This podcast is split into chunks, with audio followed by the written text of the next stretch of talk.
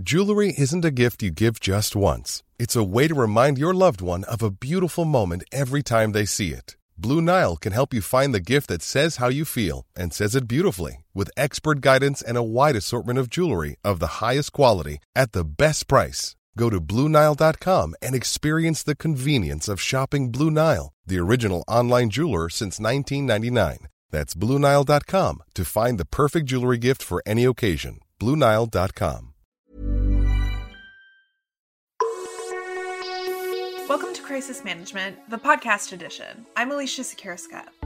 If you listen to this show regularly, you know we've talked a lot about the labor shortages in the economy. Many industries are struggling to find workers. There are growing concerns about finding and keeping employees, and questions about the effect on things like wages.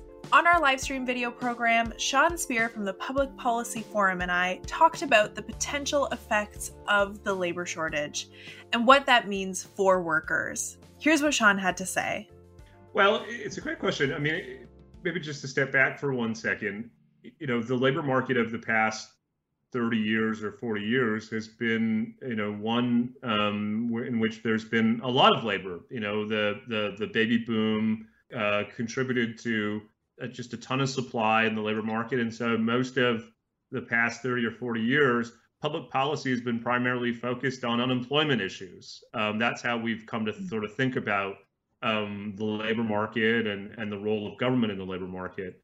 But um, as we experience this uh, process of demographic aging, you know, the focus of labor market policy is going to have to shift from a, a, um, a, prioritization of unemployment issues to this challenge that you describe of, of labor market shortages across different sectors and, and, and, and different regions and, and different parts of the economy. And I, I'm not sure we've kind of got our collective heads around this new reality you know, every time that we seem to be focusing the policy discussion around this kind of long term secular trend, something emerges that restores unemployment as a matter of concern. Think of the 2008 2009 financial crisis, or, of course, the, the, the experience of the pandemic.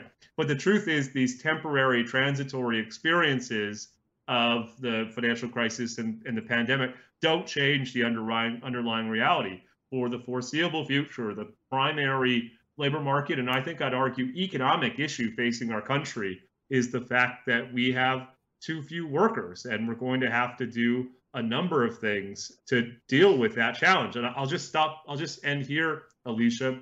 That should create conditions that is that are good for workers. That mm-hmm. you know, in a labor market with too many workers, um, we saw kind of downward pressure on wages. In a, an economy in which there are too few workers, um, that should be a positive for uh, wages and, and, salaries in our economy. Um, it's going to have to be all hands on deck um, if we're going to kind of optimize economic growth in this new kind of constrained world.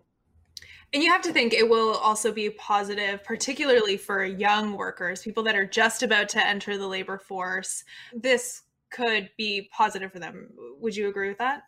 Yeah, yes, I think so. And and let me just say, Alicia, um, you know, a much needed boost um, to this cohort. Young young Canadians have who've come out of school in the face of the global financial crisis, or come out of school in the case of the pandemic. If you know, I can understand if why they feel like the cards are stacked against them, and that doesn't even get into issues around student debt housing affordability, childcare issues, and so on.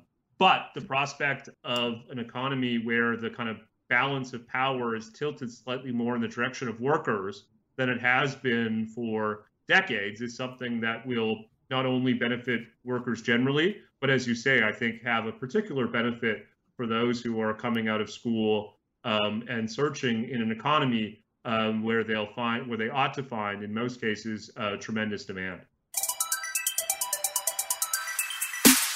As Sean mentioned on the show, having too few workers may actually be the biggest economic issue facing our country. And it means public policy will need a brand new approach to deal with it. After the show, we dug a little deeper to look at how policymakers and employers should tackle the challenge and how this may be a new era for workers. And maybe just to start with the obvious, you know, the source of the labor shortages that we're witnessing in certain industries, certain parts of the country, certain occupations, is sort of is sort of self-evident. It's a consequence of an aging population where we have more workers leaving the labor force than we do joining it. And the truth, Alicia, um, as we talked about on the live stream, you know, this has been a reality for our labor market uh, for some time. Um, at, at, different points, like the financial crisis or the current pandemic, that reality has been masked. Um, where on a on a temporary, transitory basis, we've had more workers than jobs. Um, but as those transitory periods s- sort of wind down, uh, the the reality of labor market shortages is is re-exposed, and I think that's what we're already kind of seeing, seeing and hearing um, as we move beyond the worst of the pandemic and we start to see our economy reopening. Um, we're being kind of hit in the face, so to speak, with this longstanding uh, reality of labor shortages, which is going to be a real brake on economic growth. You know, the, the federal budget observed that the economy is going to grow by something like 2% or even less year over year for the foreseeable future. And a big part of that is the fact that we're not seeing growth um, in our labor market. We're seeing, you know, we're, we're seeing these types of shortages that um, business leaders and, and, others are raising. So this is really kind of fundamental, Alicia, uh, for our economy and society. If we can't make better use of the workers uh, within our country to uh, fill these needed occupations across the economy, it's going to mean um, that we're poorer for it. So, you know, one thing we talked about a couple of weeks ago is the idea that so much of um, these temporary blips in unemployment can cause us to sort of take our eye off the ball of this longer term fundamental challenge of of labor shortages. And and I think it's almost as if we kind of forgot about it during the pandemic, um, but the renewed interest is is going to be a, a big part of public policy and and investment and business um, discussions for the foreseeable future. Yeah, it feels like the pandemic is exacerbating this existing issue and just highlighting it even more. And perhaps, I mean, do you see it as having a kind of different effect now uh, because the pandemic was so unique and, and had such an outsized impact on things like the service industry and uh, like the women in the workforce. Do you see the challenges becoming shifting a little bit when it comes to labor force participation? Yeah i think on the on, on on the margins for sure. You know i teach a bit at the university of toronto and i had students this year who were previously in different service-based industries who took advantage of the pandemic and some of the relief programs to go back and get more education you know in effect to invest in their human capital. And ostensibly, the goal is um, as the economy reopens to enter new and different industries or occupations, not the ones that they were in um, prior to the pandemic. So that's just one way in which I think the pandemic may exacerbate shortages in particular sectors or particular occupations. You know, another big one, of course, is that we've seen much lower levels of immigration over the past 15 months than we had previously and certainly than than was than was planned prior to the pandemic. So uh, I could go on, but there's a kind of series of ways in which I think the the pandemic may exacerbate and certainly kind of highlight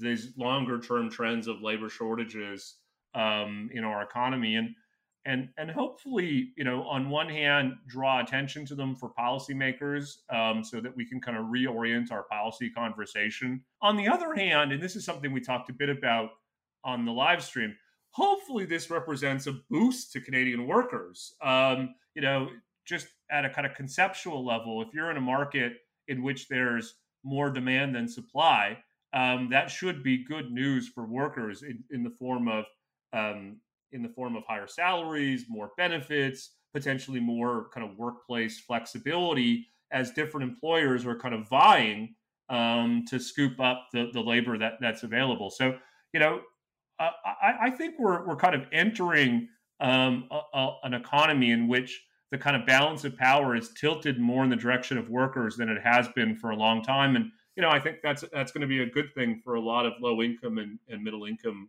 um, Canadians. Yeah, if you're uh, before we get to kind of what this means all for workers, if you're a business owner uh, and you're you know facing the prospect of having a hard time hiring what what should you be thinking about is, is do you have to kind of make the decisions now to offer more flexibility or higher salaries as you mentioned uh, should you be taking that into account right now? Yeah so i'd say a couple of things. First of all yes the short answer is um, you know direct kind of financial incentives may be part of it. Two i think um, more intangible things alicia like loyalty um, you know kind of uh, support the types of things that you know in a uh, labor market in which there was more supply than demand may have been less of a priority. Going forward those things are going to matter a lot more. Which employers stood by their workers in the context of the pandemic?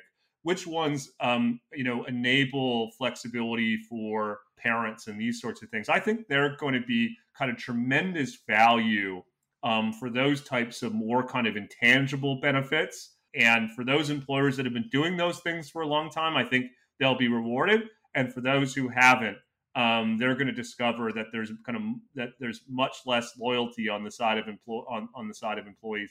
And then just the last thing is, you know, I think we'll see it, um, a kind of renewed investment um, in labor replacing technology. So, you know, as labor becomes more scarce and more costly, you know, it's intuitive that firms will start to invest in different forms of automation, um, in effect, replacing labor with capital. Um, you know, I think that um, that will um, inevitably be be part of the kind of ongoing labor market story in Canada. So, is this next period then going to be uh, kind of a great one for workers? Uh, do you see this as being kind of an, an a new time for employees? I think broadly speaking, the answer is yes. Now, you know, I don't want to be Pollyannish. Um, there's still going to be dislocation and disruption in some occupations, as you know, those occupations are subject to automation and technology. You know, there's going to be, um, you know, ongoing um, issues with respect to uh, global supply chains in some um, sectors or occupations shifting um, activities and employment to um, other parts of the world. So, you know, I, am not saying that um, that there won't be uh, concentrated challenges for certain uh, workers and occupations, but I think on balance, um, the conditions of ongoing labor market shortages um, are kind of preferable for the interests of workers um, than the kind of conditions that we've had really since like the 1960s and 70s, um, where as the baby boomers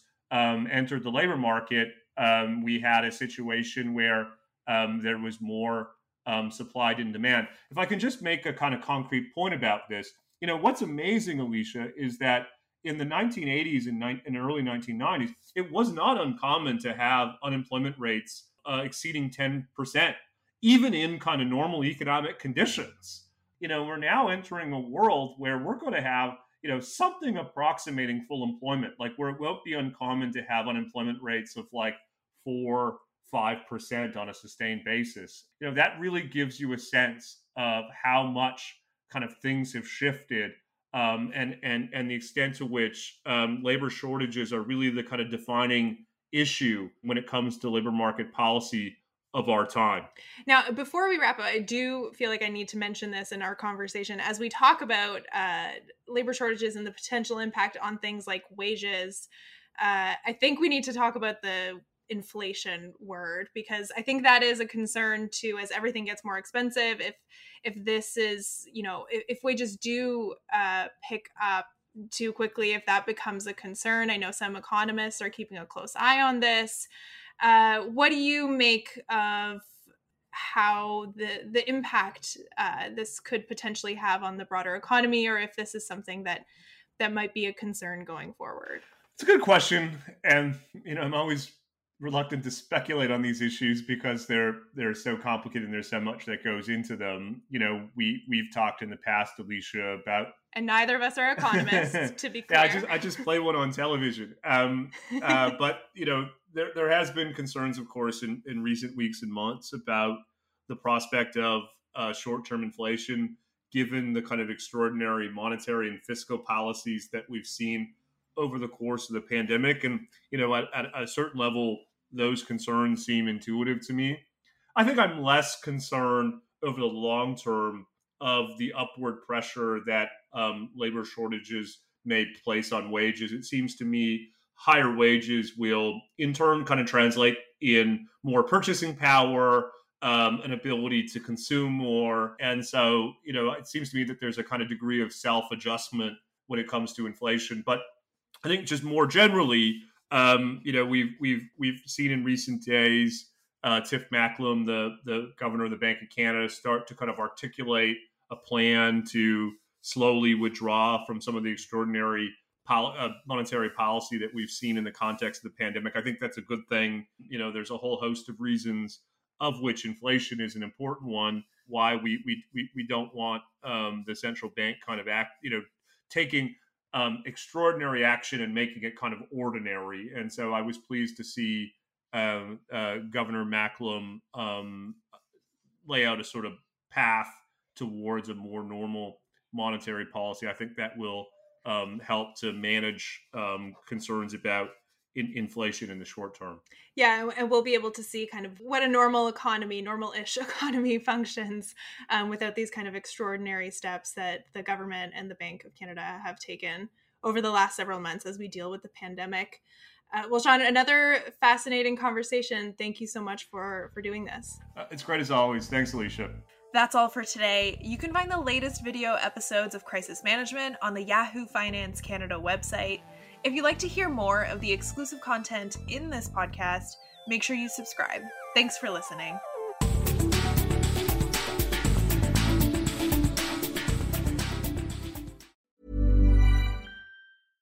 Imagine the softest sheets you've ever felt. Now imagine them getting even softer over time. That's what you'll feel with Boll and Branch's organic cotton sheets. In a recent customer survey, 96% replied that Boll and Branch sheets get softer with every wash. Start getting your best night's sleep in these sheets that get softer and softer for years to come. Try their sheets with a 30-night guarantee. Plus, get 15% off your first order at bollandbranch.com. Code BUTTERY. Exclusions apply. See site for details.